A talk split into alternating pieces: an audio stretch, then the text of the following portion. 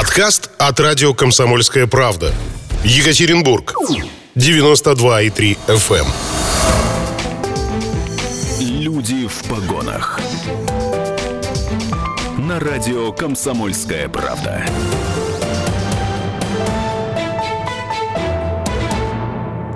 Приветствуем вас, уважаемые радиослушатели. Это радио «Комсомольская правда». Екатеринбург 92,3 FM, Нижний Тагил 96,6 и Серов 89,5.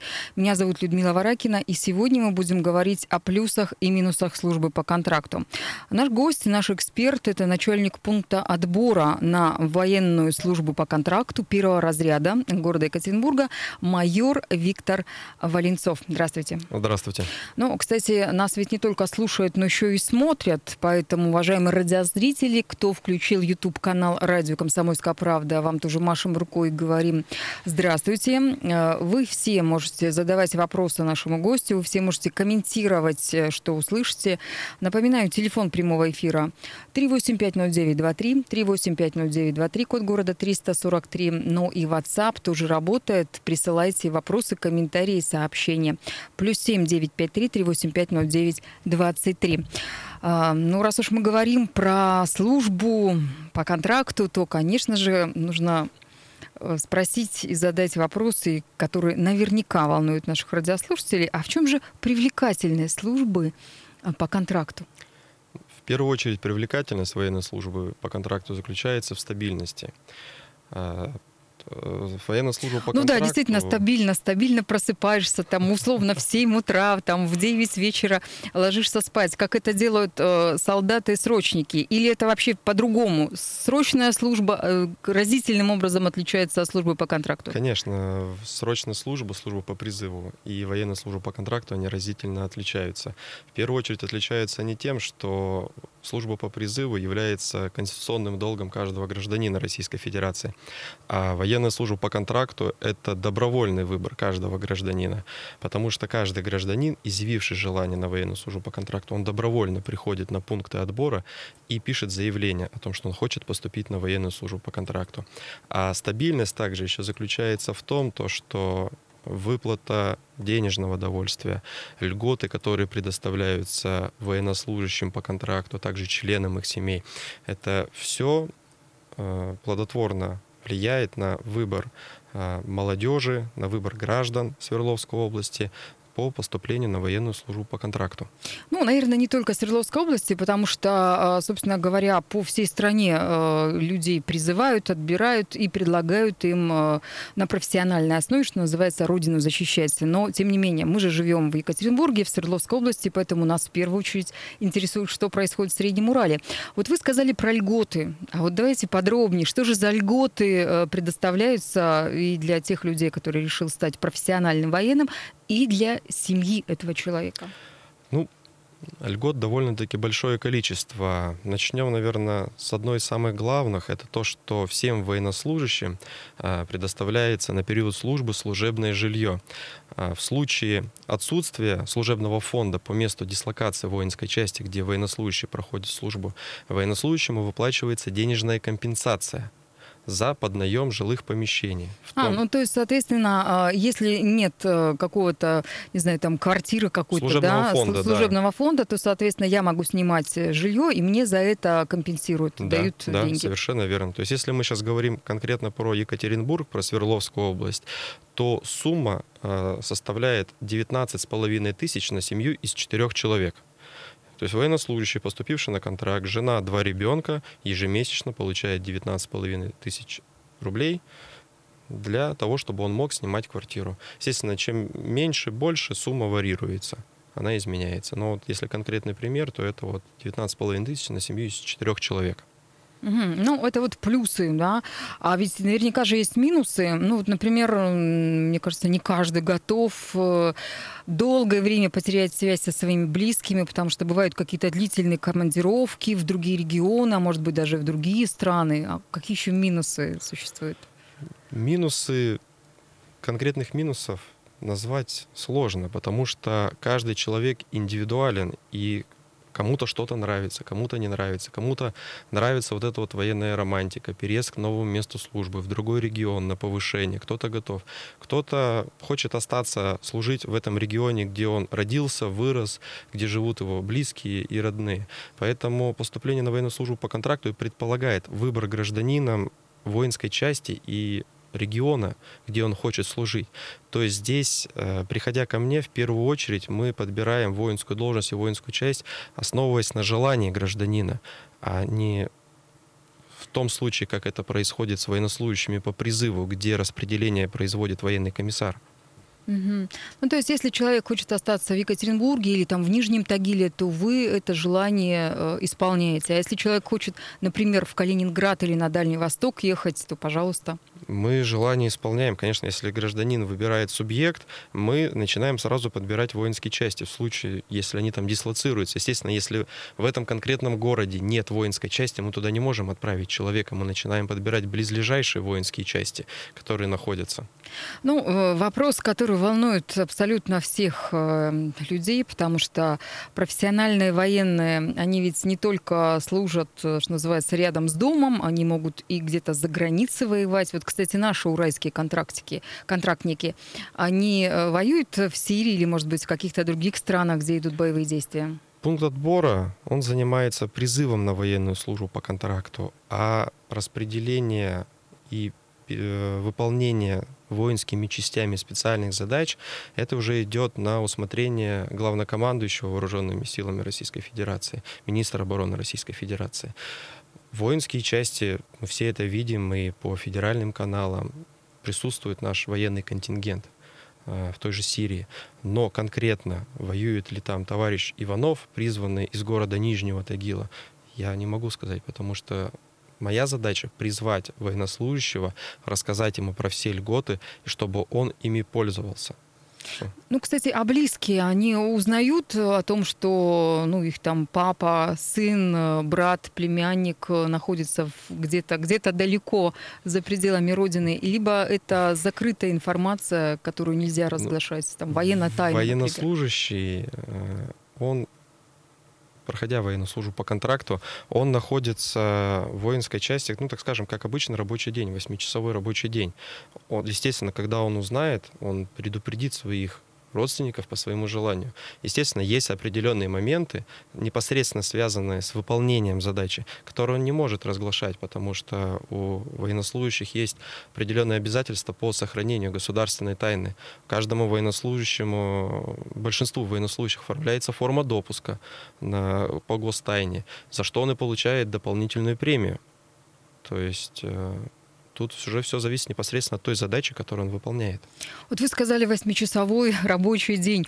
Как в армии может быть 8-часовой рабочий день? Это же не менеджер какой-то, не токарь на заводе. Это человек, который родину защищает. И всякое может быть. И 24 часа в сутки, наверное, родину нужно защищать, а не только с 9 до 6 вечера. Конечно, естественно, есть моменты. То есть есть и наряды, есть и командировки. Но мы говорим про то, что происходит в большинстве случаев. Военнослужащий, согласно распорядку дня, прибывает на службу к 8 утра. Обеденный перерыв 2 часа. Хороший у вас обеденный-то перерыв. С 14 до 16. Из 16 до 18:00, пожалуйста, 18 часов в построение, проверка наличия личного состава. Военнослужащие по контракту убывают домой. Так, а если отпуск положен? Отпуск, конечно, положен. Военнослужащим предоставляется отпуск от 30 суток. Почему от? Потому что, прослужив 10 лет, к отпуску добавляется 5. 5 дней, в смысле? 5 дней, да. И за последующие, соответственно, каждые 5 лет после 10 также добавляется по 5 лет. Плюс к отпуску военнослужащему добавляется время, затраченное на проезд к месту проведения отпуска и обратно. Это не входит в счет основного отпуска. То есть если мы говорим сейчас про отпуск 30 дней, берем билет, едем в Москву, допустим, да, к родителям, билет на самолет. Это сутки туда, сутки обратно. Соответственно, у военнослужащего уже отпуск 32 дня. Ну и очень еще также приятная льгота, которая касается отпуска, то, что военнослужащему по контракту и одному члену его семьи предоставляется право бесплатно добраться до места проведения отпуска и обратно за счет государства. Это либо поезд, вагон-купе, либо самолет. Слушайте, как здорово. У вас, наверное, военнослужащие в какие-нибудь там Эмираты или на Мальдивы летают бесплатно. В любую точку Российской Федерации. Поэтому Калининград, Камчатка, Владивосток, Крым, любые направления, пожалуйста. А сколько стоит вот эта цена вопроса? Расскажите, сколько же платят военнослужащим? Зарплата какая? Денежное довольствие военнослужащего, оно из многих компонентов состоит. Естественно, в первую очередь, это оклад по воинскому званию и оклад по воинской должности. После чего уже идут процентные надбавки. То есть, к примеру, процентная надбавка за службу в районах Крайнего Севера, либо приравненных к ним.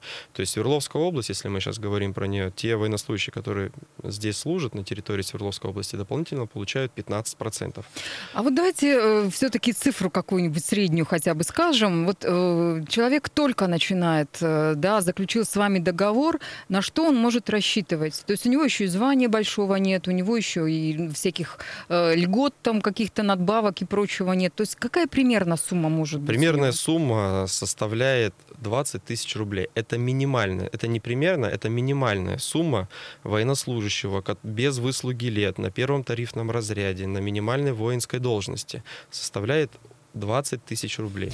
Ну что ж, мы продолжим разговор сразу же после рекламы. В прямом эфире «Люди в погонах». Говорим мы о плюсах и минусах службы по контракту. У нас в студии начальник пункта отбора на военную службу по контракту первого разряда майор Виктор Валенцов. Если у вас есть вопросы к нашему гостю, если вы хотите что-то прокомментировать, спросить, не стесняйтесь, делайте это, во-первых, по телефону прямого эфира 3850923, код города 343. Ну, а во-вторых, у нас есть еще и WhatsApp, на который мы тоже ждем вопросы, комментарии, может быть, даже просьбы. Номер WhatsApp +7 953 3850923. Мы с вами говорили про цену вопроса, узнали, что минимальная стоимость — это 20 тысяч, плюс там всякие надбавки. Денежное довольствие, да, не зарплата, а денежное довольствие. Слово какое хорошее, довольствие, да, получил и сразу доволен. Вопрос еще возникает. Военная служба, она особая служба. Люди рискуют, и во время прохождение этой воинской службы у контрактников есть риск стать инвалидом или, может быть, даже погибнуть. Что тогда в этом случае получает семья этого человека? Данный момент, он, соответственно, предусмотрен федеральным законом. В случае гибели, травмы, даже перелом руки, ноги, неважно, полученные в период исполнения служебных обязанностей, соответственно, военнослужащему выплачивается страховка, потому что все военнослужащие при подписании контракта с этого же дня являются застрахованными гражданами, военнослужащими. Вот. И, соответственно, также военнослужащему предоставляется бесплатная медицинская помощь. Но это не только при получении травмы, это постоянно, это и обычное обследование, углубленные медицинские обследования, тоже лечение зубов.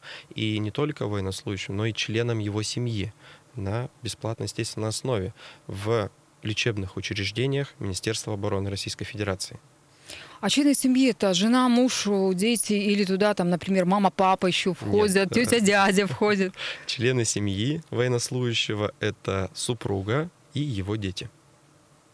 Ну, вот вы говорите «супруга», то есть получается, что вы отбираете только мужчин, а женщины-то хотят стать профессиональными военными. Ведь в армии, если посмотреть, вот, судя по тому, что публикуются там какие-то видео, и в интернете в том числе есть, там ведь и женщины у вас имеются. Конечно. Берете женщин-то? Конечно. Граждан женского пола мы также отбираем.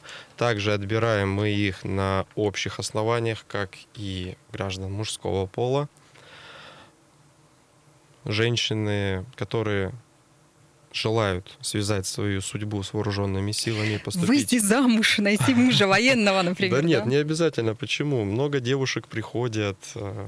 в возрасте, который еще не замужем, не в отношениях. Вот я же говорю, выйти замуж за генерала. Нет, выйти замуж за генерала — это не является основанием для поступления на военную службу по контракту. Девушка, которая изъявила желание поступить на военную службу по контракту, также обращается на пункт отбора, пишет заявление, оставляет свои анкетные данные, и должностные лица пункта отбора начинают подбор должности. Здесь небольшое есть отличие при поступлении на военную службу по контракту граждан женского пола в том, что должности, которые предусмотрены в вооруженных силах, в воинских частях, не все должности могут занимать женщины. То есть генералом женщине не стать? Как это не стать? Есть генералы, и полковники, и офицеры, и сержанты. Женщины есть, и генералы есть. А кем тогда женщине не стать? Здесь я говорю не про звание, я говорю про должность.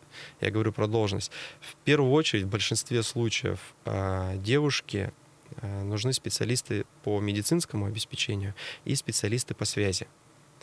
Потому что, действительно, есть моменты, которые девушка делает очень хорошо в этом плане, и я сам за свою карьеру с этим не раз сталкивался. Я знаю очень прекрасных специалистов по связи, которые и с радиостанциями, и разбираются, как говорится, закрытыми глазами может это сделать. Ночью разбуди, она разберет, соберет, выйдет на связь и отдаст команду, которая необходима. Про медиков тут все понятно. Медицинское обеспечение — это отдельная сторона прохождения военной службы. Но также в этом году мы призывали девушек-парашютистов в части подразделения воздушно-десантных войск. То есть тут конкретно нельзя сказать «можно, нельзя». Мы должны смотреть, кто стоит перед нами касаемо уровня образования, касаемо уровня подготовки, который она имеет. И уже мы подбираем должность. Давайте тогда перейдем к этому пункту. То есть какими физическими качествами должен обладать человек, который готов за деньги защищать свою страну? То есть связано со здоровьем. Что у него должно быть? Какая подготовка? И, зрение стопроцентное, еще что-нибудь? Военнослужащий не за деньги защищает свою страну. Военнослужащий по духу, по контракту? Это же за деньги. Все-таки он зарплату же получает. Денежное довольствие, но мы же не за деньги это делаем. Первый шаг-то он уже не из-за денег. Все-таки, это мое мнение. Тут можно сказать даже не только про физическую подготовку, то, что вы говорите по состоянию, а тут можно сказать сразу про несколько мероприятий отбора основных, которые проходят граждане, чтобы поступить на военную службу по контракту. Давайте об этом подробнее. Первое мероприятие отбора — это, соответственно, идет профессионально-психологический отбор. Профессионально-психологический отбор включает в себя тестирование. По времени это занимает в районе 2,5-3 часов. Специалисты пункта отбора, психолог, офицер по тестированию, соответственно, проводят психологическое тестирование, по результатам которого и по результатам беседы и анализа документов выносится заключение психолога о рекомендации данного гражданина к прохождению военной службы по контракту на конкретной должности. Тут уже не про личность мы говорим, а мы говорим уже про конкретную должность. То есть человек может быть негоден на должность стрелка по психологическому заключению, но из него прекрасный водитель. То есть это, опять же, уже информация для размышления начальника пункта отбора, который принимает решение о призыве его на военную службу по контракту. Следующим мероприятием отбора является это прохождение медицинской комиссии. Медицинская комиссия состоит из сдачи основных анализов, гражданин должен взять определенные справки из диспансеров и пройти 2 военно-врачебные комиссии. Первая военно-врачебная комиссия проходит в районе по месту жительства гражданина в военном комиссариате.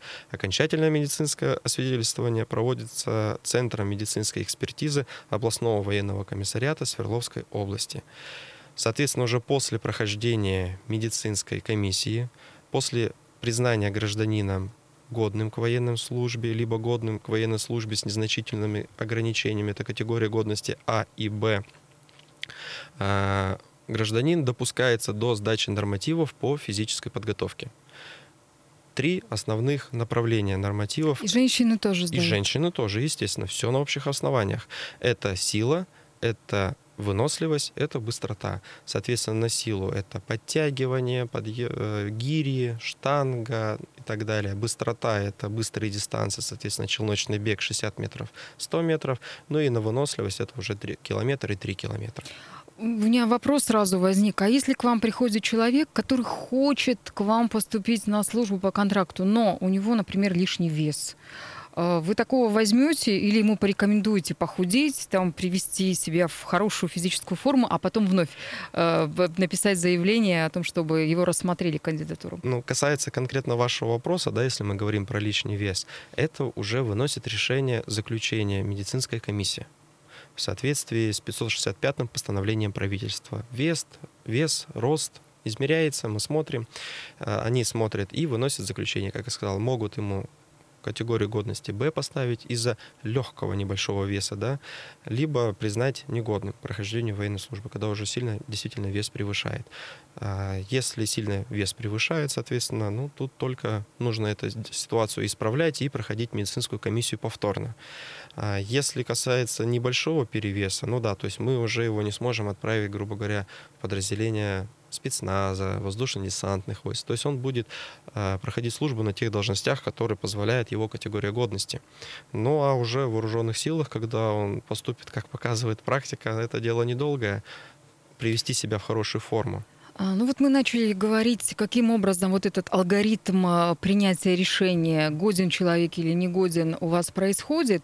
Вот хорошо, отбор-то ведь не заканчивается тем, что человек какие-то физические упражнения там сделал, да, там условные нормы ГТО выполнил. А что еще дополнительно он должен сделать, чтобы окончательно уже комиссия высшая приняла решение?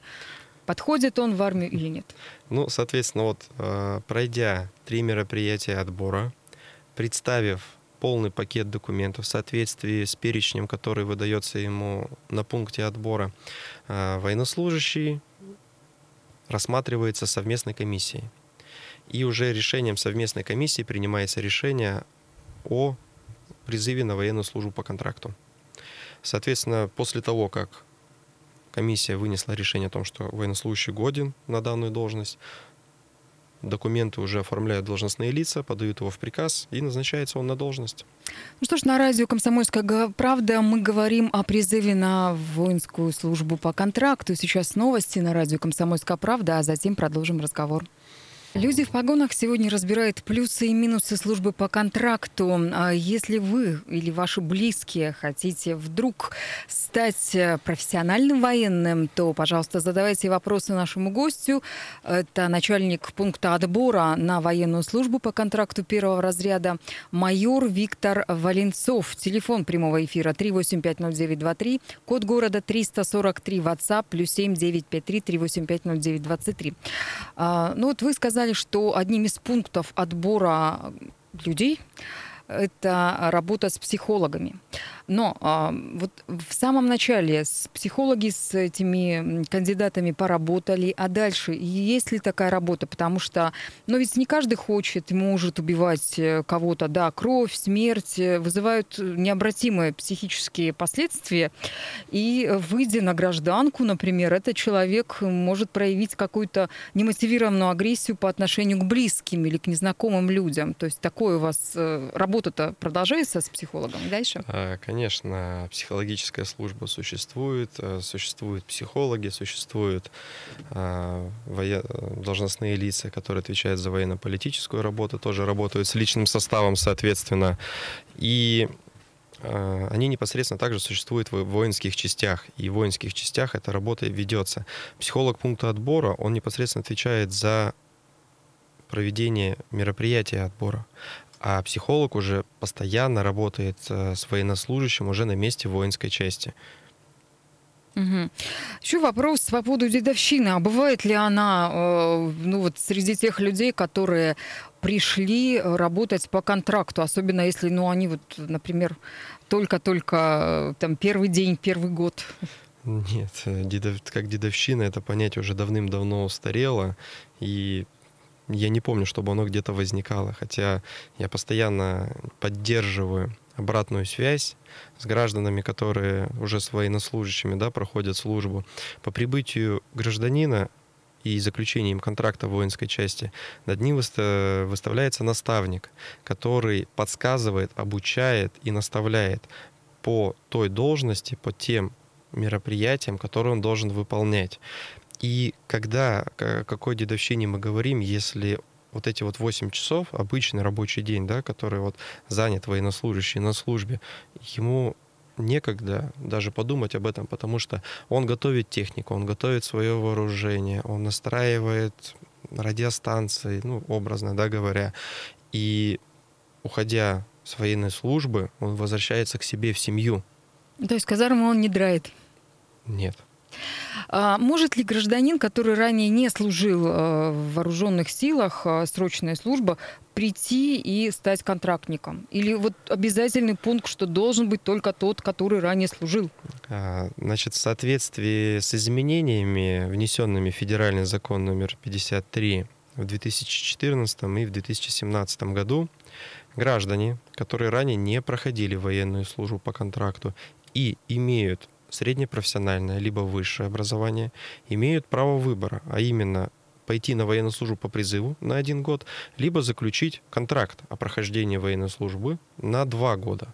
Но и тут уже, соответственно, уже выбор идет гражданина. Почему? Потому что гражданин должен выбрать год. Это казарменное положение, это военная служба по призыву. Ну, год пролетит очень быстро, все мы это прекрасно знаем, время летит очень быстро. Либо уже он становится профессиональным военнослужащим. Ну, сказать профессиональным, что в первый день он становится тяжело, потому что он только пришел в вооруженные силы, и он знает о них только из различных источников, может быть, даже и не правильных, я так бы сказал. И приходя уже на военную службу по контракту, он уже пользуется всеми льготами, которые военнослужащему предоставляются, и осваивает ту технику, то вооружение, которое за ним закреплено в соответствии с должностью. Кстати, а какое образование или, может быть, профессия должна быть у человека, который может стать контрактником? Вообще для поступления на военную службу по контракту минимальное образование достаточно 9 классов. Но, опять же, с образованием 9 классов мы можем назначать только на определенные должности. С 11 классов тоже определенный перечень должностей. И уже, соответственно, специалисты, которые имеют среднепрофессиональное либо высшее образование, они назначаются уже на должности, связанные, так скажем, уже с новейшими образцами вооружения и военной техники, потому что граждане, имеющие среднепрофессиональное высшее образование, они идут, опять же, мы подбираем должность по профилю их образования в большинстве случаев. И чтобы они правильно исполняли свои обязанности и выполняли качественно. А, кстати, может ли человек самостоятельно где-то, не знаю, на сайте, может быть, Минобороны или еще где-то, найти список вот этих профессий, вакантных воинских должностей? Или это только вы можете там рекомендовать и говорить, вот у нас вот есть то-то, то-то? Список вакантных воинских должностей нет, именно конкретный список, актуальный на сегодняшний день, он находится только в распоряжении пункта отбора. Потому что во взаимодействии с воинскими частями мы уточняем наличие вакантных воинских должностей. Но если в общем сказать, основные должности — это стрелок, пулеметчик, наводчик-оператор танка. Вот. А есть ли какой-то испытательный срок? Да. В соответствии с заключаемым контрактом военнослужащий, у него по контракту испытательный срок 3 месяца. В течение этого испытательного срока уже непосредственно он проходит школу выживания, так называемую, как раньше это мы все знаем еще с советских времен, да, так это, скажем, наверное, курс молодого бойца. По Первому каналу показывают, да, вот эти школы выживания. Да, школа выживания, соответственно. То есть там в течение этой школы выживания у военнослужащего либо он вспоминает, что это, какие знания он получал во время службы по призыву, либо его учат этому, если он раньше не служил. То есть это азы военной науки, там ему преподаются.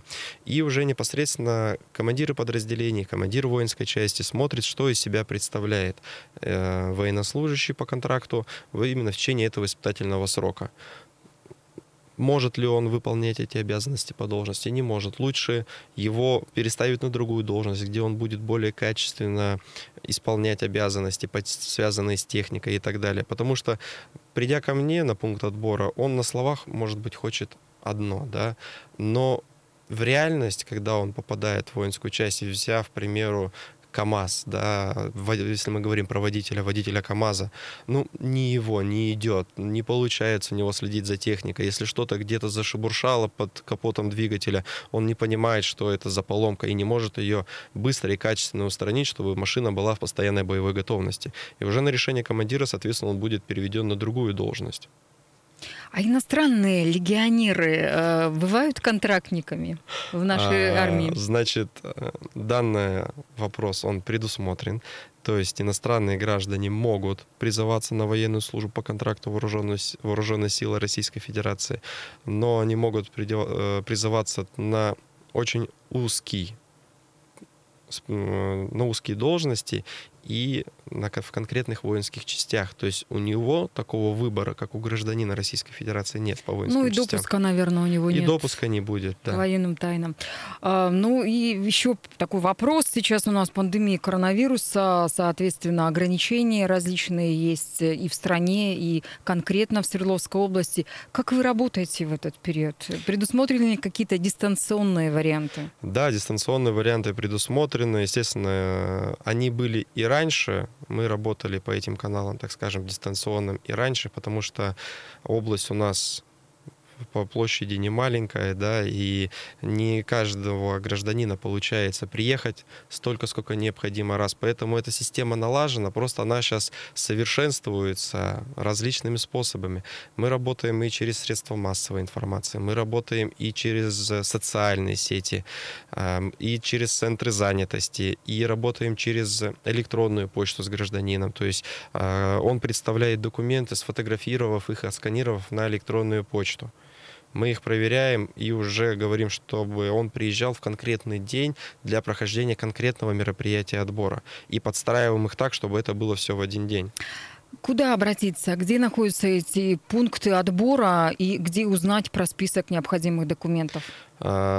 Список документов и список с адресами, с номерами, телефонами пунктов отбора, они находятся в открытом доступе в интернете, на официальном сайте Министерства обороны. Даже если любой гражданин в поисковике любого сайта ведет пункт отбора на военную службу по контракту, у него сразу откроется адрес, список, номера телефонов и так далее. Ну, то есть ограничений нет, кроме тех, которые вы сказали выше в нашей программе. Да. Спасибо. У нас в студии был начальник пункта отбора на военную службу по контракту первого разряда майор Виктор Валенцов. А говорили мы о плюсах и минусах службы по контракту. Если вы, уважаемые радиослушатели, не узнали, не услышали ответ на вопрос, который вы хотели задать нашему гостю, то вы всегда можете прислать этот вопрос нам на WhatsApp, и мы обязательно передадим. Напомню, номер, который вы должны записать, запомнить для того, чтобы нам этот самый вопрос переслать, номер на WhatsApp +7 953 385 0923. Запишите, запомните, ну и присылайте информацию. Радио «Комсомольская правда», Екатеринбург. Ну, наше время истекло. Далее Москва. А в 17 часов в программе «Что делать?» будем беседовать с депутатом Екатеринбургской городской думы Александром Колесниковым. Будем говорить про точечную застройку в Екатеринбурге. Тоже готовьте ваши вопросы. Ну а пока всем хорошего дня. Люди в погонах. Подкаст от радио «Комсомольская правда». Екатеринбург. 92,3 FM.